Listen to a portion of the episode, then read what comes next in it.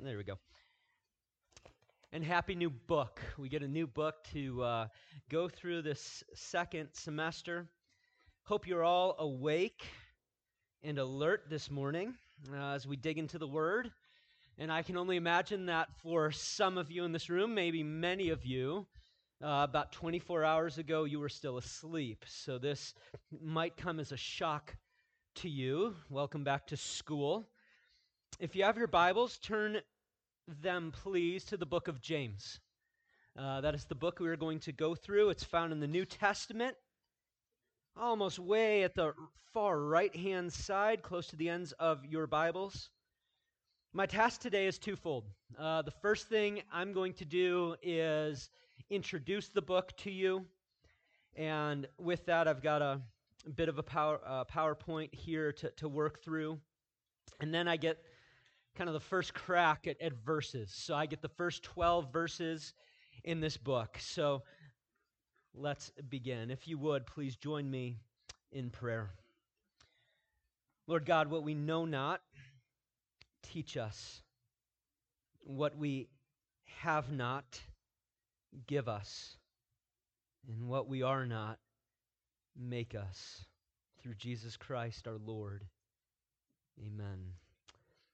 So if you look at James, start with the first verse with me. This is where we will get our author and our audience from this text. And so, oh, this isn't working great. I love when that happens. Maybe. Maybe not. It'll be okay. Verse 1 James, a servant of God and of the Lord Jesus Christ, to the 12 tribes in the dispersion, greetings. So we get from this our author. Our author is James. So uh, it's, it's okay if it doesn't work. Um, James calls himself a servant of God and of the Lord Jesus Christ. So you have kind of a parallel there between God our Father and the Lord Jesus Christ and, and all that that represents for us with the deity of Christ and everything that we need is found in Christ. And so our author is James. Now, who is James? Well, James is a brother of Jesus. He's a half brother of the Lord Jesus. He was a leader in the church in Jerusalem. Uh, they had this great uh, Jerusalem council in Acts 15. James is there as the leader of the church. Uh, Paul talks about James in Galatians chapter 1. He calls him a pillar in uh, Galatians chapter 2. So, who is this James? He's the half brother of Christ. He's the pillar of the church in Jerusalem. And other uh, extra biblical literature identifies him as James the Just. What a, what a what a nickname. Who are you? I'm James the Just. In short, he was a godly man. He had a passion for obedience and prayer. It was said about James that he was so devoted to prayer uh, that his knees formed calluses on them. And they said about his knees, good old James the Just, that he was old camel knees. His knees looked like those of camels. So uh, calloused they were. James's death is of note. He died by being thrown off the temple and then that didn't get him, so then they beat him with clubs. So, again, all but John of, of the original apostles, of the original disciples, all but John suffered horrific, gruesome deaths as a result of, of their love for Christ. John got exiled, and before he got exiled, he got boiled in hot oil. So that's James. James is our author. James is a, a leader, he's a pillar, he's the brother of Christ. Now, who's our audience? And our audience is, is quite interesting. Uh, they are Christian churches made up of both Jew and Gentile. So it's not just Jewish Christians, it's, it's Jew and Gentile. So you have Jews and non Jews. and they are away from Jerusalem. Remember, James is in Jerusalem and he's writing it to the 12 tribes of the dispersion. He is, he is writing it to these churches. They're outside of the religious life of, of, of, of Judaism. They're outside of the religious life of, of Christianity there as it's kind of percolating there in Jerusalem and they're away from all of this. So, so James looks at them and says, You are dispersed, you're away from your home. And so there's a kind of an earthly view of dispersion, but there's also a heavenly view of dispersion that, that James is hitting on. The idea that this is not our home. Our home is not here. This is not where we live. Our home is in heaven, and from it we await the Savior, Jesus Christ the Lord. That's what Paul says. That's what James is telling them. You are dispersed from your true home.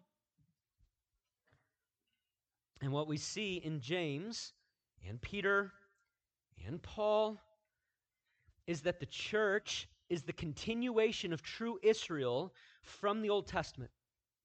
And what you will see in this is heavy usage of the Old Testament language, synagogue, law, all of this stuff now applied to the New Testament church. Okay?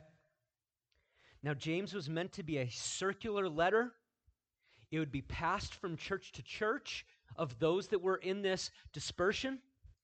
And so it's, it's what is called a, a general letter.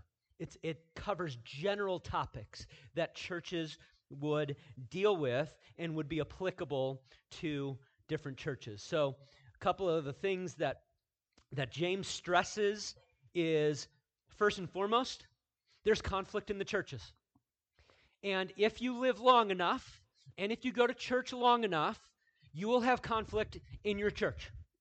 And so this is a good oh, this is a good epistle for us to, to focus on so that we don't get all bent out of shape over the color of carpet or whether we have pews or chairs or uh, I don't like the paint color.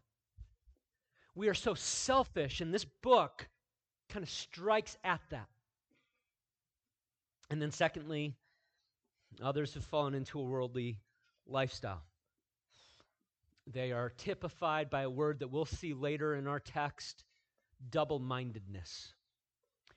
And I had a pastor back in Korea. He always talked about double mindedness as having two feet firmly in midair and you are unstable. You are waving, uh, wavering between the things of God and the things of the world. You are, in essence, trying to straddle a fence. The date of writing, uh, most people consider this to be the earliest New Testament epistle, early to mid 40s AD. It's kind of a debate whether it's, it's this, maybe the Gospel of Mark, maybe Galatians but James is up there in terms of earliness of, of writing. So early to mid 40s AD, which puts it roughly 7 to 12 years after the death of Jesus. So this would still be fresh in their minds. Um, this whole idea of, of what Christ had done for them was still fresh in their minds. They were starting to undergo persecution because remember, in that time, to be a Christian uh, was not a good thing. It was looked down upon by the Jewish people, by the Jewish leaders, by the Roman state. And so these poor Christians were kind of getting stuck between a vice. And on one side is the Jewish religious kind of establishment. And then you have on the other side Rome. And they were squeezing the church. Okay? Squeezing her out. Trying to trying to. Themes. I've got four. You could go so many. James is just loaded. Uh, the big idea is living out your faith. So putting your faith into action. Uh, James isn't just okay with the idea of assentia or I just know these things and I assent to them. No, I need to have true belief, which then leads to action. So, true knowledge leads to true belief, which leads to true right action. James will put it this way be a doer of the word and not just a hearer only. Be an actual doer. Get after it. Work out your faith muscles, work out your belief muscles. That's what James is after. Our theme for today and pretty much the entire first chapter is the idea of persevering under trials and fighting through those and not letting go. In chapter 3 and elsewhere, talks about the use of our tongue and our speech and the right way to use your speech and the wrong way to use your speech and, and the whole idea that death and life is in the power of the tongue that by what i say to somebody i can kill them and i can also encourage and he warns us not all of us to be teachers for there will be harder and stricter judgment and then this quite frankly is a wisdom book. So, wisdom and the power of prayer. And so, when we get to genre, um, which is the next thing, what we will see here is it, it's a oh sorry it's a it's a smattering. The genre is well, it's an epistle because James is writing this to different churches, so it's an epistle, but it's not just an epistle. It's it's wisdom literature it reads similar to kind of the Proverbs of the New Testament. That's what people look at it as. So, so seventh graders, eighth graders, as you're going through Proverbs, maybe some of what James is talking about will apply to you as you're going through Proverbs. And Mr. Mankin and Mr. Flynn can come up with some kind of some corollaries, some, some parallels between the book of James and the book of Proverbs as you guys are going through it. Because what this is, you, you see lots of Proverbs, aphorisms, uh, there's satire in this book, big time. And then w- one of the most important things about James is James isn't at all like Paul's epistles. We've gone through Philippians, we've gone through Colossians, uh, we've gone through those maybe others, I, forget, I think there was just those two. Paul uses a lot of, of what in the Greek is called um, imperative, but you also have the idea of the indicative phrasing, which is this is who you are in Christ, and therefore, because of who you are in Christ, this is how you live. Okay? We see it in Romans chapter 12. You get 11 wonderful chapters of doctrine. This is who you are in Christ. Therefore, by the mercies of God, I tell you, lay your lives down as a living sacrifice. Live as a living sacrifice. Okay? That whole idea. Ephesians chapters 1 through 3 doctrine, deep doctrine. This is who you are in Christ. You were dead, but now you're alive. Therefore, I urge you, walk worthy of the gospel Okay? So James isn't like that. James just beats you over the head with command after command after command after command. It's very imperative driven, it's very uh, command driven. 108 verses in James, 50 commands. 50. And so here's our problem sometimes with James is we go into James and we all assume, oh, I'm good, I'm a believer, I've got this. And we miss Christ in James. And so let's never, ever, ever miss Christ and what he has done for us in James. The, pe- the, reason why people love James, it's, it's exceedingly practical. It calls us to action. It doesn't just call us to mere belief mere assent, mere knowledge. So, in short, James, half brother of Jesus, he's the leader of the Jerusalem church. He writes about genuine religion and wisdom. This is wisdom literature in the New Testament. He stresses godly living for the glory of God. He stresses prayer and faith, the perfect law of liberty, good works, and how to encounter and remain steadfast through various trials. So let's get to the rest of the text. Verses 2 through 12. James writes Count it all joy, my brothers, when you meet trials of various kinds. For you know that the testing of your faith produces steadfastness. And let steadfastness have its full effect, that you may be perfect and complete, lacking in nothing. If any of you lacks wisdom, let him ask God, who gives generously to all without reproach, and it will be given him. But let him ask in faith with no doubting, for the one who doubts is like a wave of the sea that is driven and tossed by the wind. For that person must not suppose that he will receive anything from the Lord. He is a double minded man, unstable in all his ways. Let the lowly brother boast in his exaltation, and the rich in his humiliation, because like a flower of the grass, he will pass away. For the sun rises with its scorching heat and withers the grass. Its flower falls and its beauty perishes, so also will the rich man fade away in the midst of his pursuits. Blessed is the man who remains steadfast under trial, for when he has stood the test, he will receive the crown of life, which God has promised to those who love him. So I've entitled the sermon, When Trials Come, and I've got four headings for you. The first heading is the purpose of trials. That's verses 2 through 4. The purpose of trials. Second heading will be the plea in trials, and that'll be verse 5. The third heading is the perspective of our plea in trials.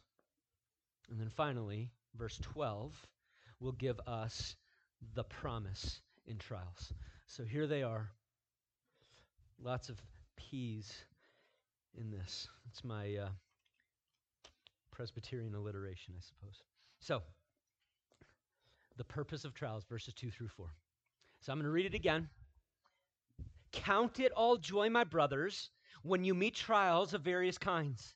For you know that the testing of your faith produces steadfastness. And let steadfastness have its full effect, then you may be perfect and complete, lacking in nothing. So, the idea here is the purpose of trials. And James starts off this with something just astounding if you think about it. Count it all joy, my brothers, when?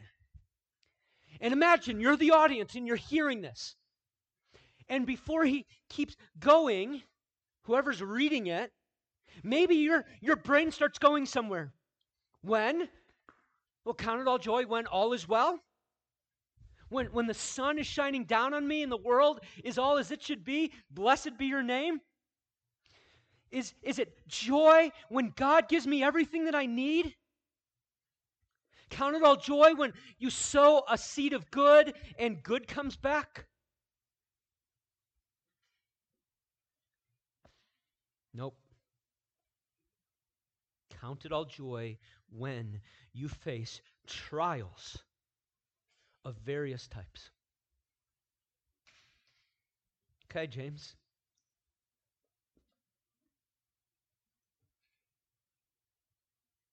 Count it all joy when we face trials of various kinds. What? How? Why? Why? Oh, why, James, do you start there? Look at how it goes on. For you know. This is obvious. This is duh. Of course you know. Count it all joy when you face trials of different kinds, for you know. What do I know? That the testing of your faith produces steadfastness. And let steadfastness have its full effect, that you may be perfect and complete, lacking in nothing. So here's James's logic. Here it is. Count it all joy when you face trials of various kinds. Because, because trials produce steadfastness. Count it all joy when you face trials because trials produce steadfastness. And steadfastness leads to something, namely you to be perfect and complete, lacking in nothing. So, in short, what James is telling us is trials are given to you by God to produce perseverance and sanctification and maturity and Christ likeness. How do you learn patience? Trials. How do you become more like Jesus? Trials. How do you become more mature in your faith? Trials. Oh, do you see?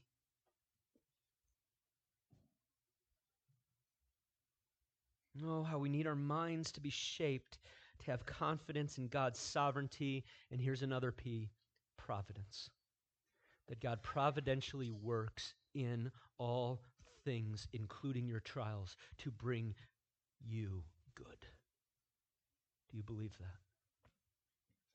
If you can get your head around this truth, it will change how you look at trials and suffering and sorrow and misery because, here's the other thing this is so contrary to the way that our world works. Our world tells us avoid trials at all costs, avoid them. Don't keep score at games because somebody might lose, and if you lose, you feel bad, and it's a trial, and we can't have anyone ever feel bad. And if you have a trial, get out of it quickly. Get out fast. Numb it. Do whatever you can to get away. And if it's there, numb the pain. This is our world. Remove all stressors from your life. Get rid of toxic people. Leave the job with your mean boss. If marriage gets hard, because guess what? It gets hard. Leave it. What our world says. Never feel guilty, never feel shame, and never, ever, ever feel bad. That's our world. And if you have a trial, grumble about it. Complain, moan, murmur, or vent about it to your friends. And James comes in with something so extraordinary and so countercultural and so strange to this world. Count it joy. Count it joy. what? And see if I may press here a bit. James says various kinds of trials as well. Here's what I know after 44 revolutions around the sun. There are a variety of trials, and they are not all the same. I've had friends lose babies. There are financial difficulties that you might go through. Your marriage could be on the ropes. Family can be a deep source of pain in your life. Friendships can fade and dissolve. Your health might fail you. Seniors, your dream school might send you back the little envelope instead of the big envelope, which means you got rejected from your dream school. Persecution will come. You can even sow a thousand seeds of good and still reap a harvest of pain. And the point is, is that there are a variety of trials you will or have gone through over the course of your life. That's what James is getting at here. You will, as many pastors have said, you will either be going through a trial, just coming out of a trial, or about to go back into one. That is life in this broken world. So here's a fact, and I challenge you to write this down. In God's providence, you will go through trials. In God's providence, you will go through trials. You will. That's a promise. You will. Through many tribulations, we will enter the kingdom of God, says Paul. You will. But write this down as well. Right next to it. Bigger God is doing something in it. You will, in the providence of God, face many trials. You will go through many trials.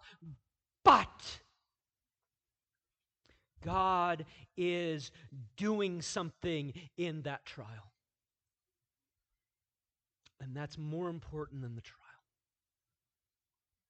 Cannot be possibly more emphatic about this unless you see that God is behind it, in it, and purposeful with your trial, you will doubt how good God is. You'll miss it. You'll doubt and grumble and moan. Why? Because within each of us is this little tyrant. And this tyrant believes that we would be the best ruler of the world. That I know better than God. And that little tyrant rises up within you and me when things do not go our way and screams, Not fair! God isn't good in this. Life would be easier if. Hey, I sowed a seed of good. Doesn't God owe me good? We all have that petulant baby within us. What about me? Doesn't God owe me? Oh, beware of this mentality, Nebraska Christian. God doesn't owe us anything. And yet, in His love, He gives us life and breath and everything. Oh, what a generous, gracious God we have. But please don't turn that into a sinful notion that God owes you anything. Don't miss another word in this. Verse 2 Brothers, brothers. Count it all joy, my brothers. So often, when trials come, we are prone to doubt. Prone to doubt. Maybe even doubt that we're His. Maybe even doubt that He's good or we see this as some sort of punishment from God, that we're cursed by God, that we're in a calamity, and that God is not there. But don't forget this if you are in Christ, then you are brothers. The question that James is also going to get you to consider as we read this is Are you in Christ? Are you truly in Christ? This book is a sledgehammer. And it just comes and beats you, and beats you, and beats you, and beats you, and chisels you. And it's good. And it tears you open, and it's good. But hear this, my brothers, if you are brothers, then you are Christ's. And if you are Christ's, then everything God does for you is for your good. Every trial, every pain, every dead end road, good, good, good. Oh, and see in your trials, you can either run to God or you can run away from God. And if you run from him, you're running away from the only remedy you have in the, in the trial that you're in. He's the only hope you have. And when you run from him, you run from your escape. You run from your hope. Look at verse 5. This is the second heading the plea in trials. The plea in trials. James says it like this If any of you lacks wisdom, let him ask God, who gives generously to all without reproach, and it will be given him. James, in the context of trials, tells us to ask God, to plead with God. When you lack wisdom, oh, how we need God's wisdom when we go through trials. Look at what it says about God's nature. He gives generously to all without reproach. Oh, what a generous God we serve. What a kind God. Come boldly, Hebrews tells us, to the throne of grace that we might find grace and mercy to help us in our time of need. James tells us just come to the fountain of all wisdom to find wisdom to help you during your trial. Ask Him. Oh, and see when trials come, how's your prayer life? How is it? Do you seek God? Do you run to Him? Do you seek Him for wisdom? Or do you turn insular? I'm going to figure this out. I've got it. I'm the one I'm looking for. James commands us ask God for wisdom that you might do that which is pleasing to him. Remember this God who loves to give generously to all who come to him. He is so generous, he is so kind, he is so good. So again, do you run to God or do you run from him? Third heading. The perspective of our plea and trials is verses 6 through 8. But let him ask in faith, with no doubting. For the one who doubts is like a wave of the sea that is driven and tossed by the wind. For that person must not suppose that he will receive anything from the Lord. He is a double minded man, unstable in all of his ways. Here's your perspective in your plea faith, trust, confidence, believing that God is generous, believing that God is good. Do you believe that? Do you? Or, putting it negatively, no doubting. Don't doubt. He then describes the doubter. He's like a wave of the sea, driven and tossed by the wind. Very unstable, very unsettled, very uncertain. Verse 8, he's called a double minded man. Two feet firmly in midair. You're of two minds. You're kind of schizophrenic. On this side, I trust God. On this side, I don't trust God. And you are unstable in all of your ways, all over the place. And the doubter receives nothing, as it is seen in verse 7.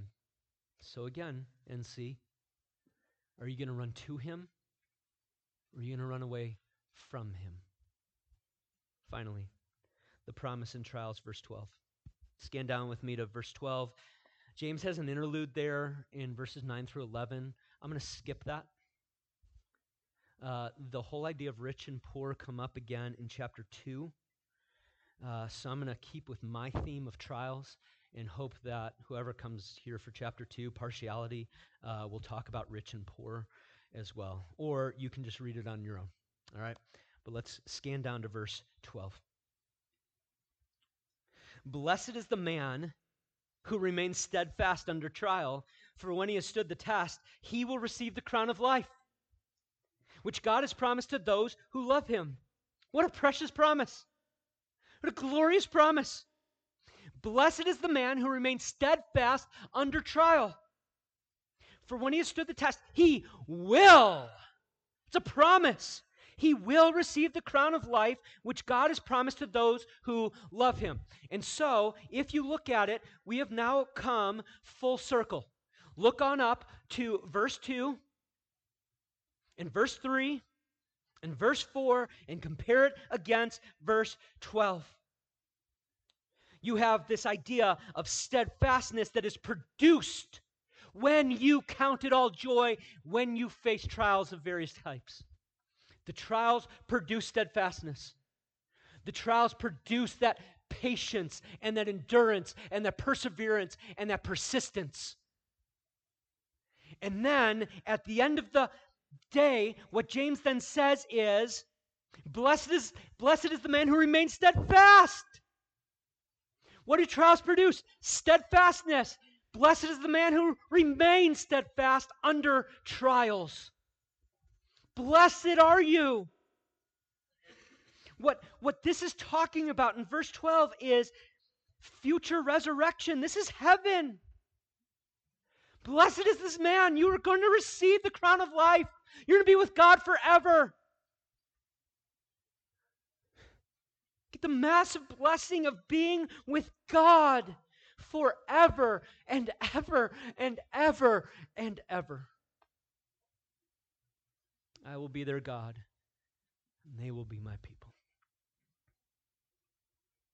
When he comes, we will be like him. When he comes, we will see him because we will be as he is. Eternal life forever and ever and ever. And so we come full circle. Verses 2, 3, and 4 is for us in the present time. In the present time, count it all joy when you face trials. Why? Because trials produce steadfastness. Steadfastness leads to your completeness. That's present day. And then you have this future. Remain steadfast. Keep going. Keep going. Press on. Steadfastness, which is being produced by trials. What happens in the future? You receive the crown of life. It is promised to God, by God, to those who love Him.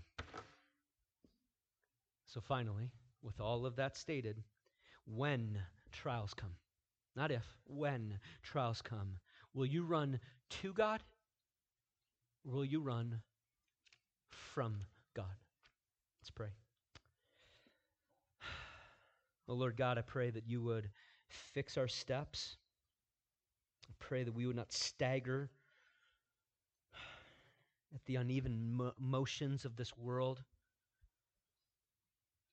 but may our steps take us to our glorious home.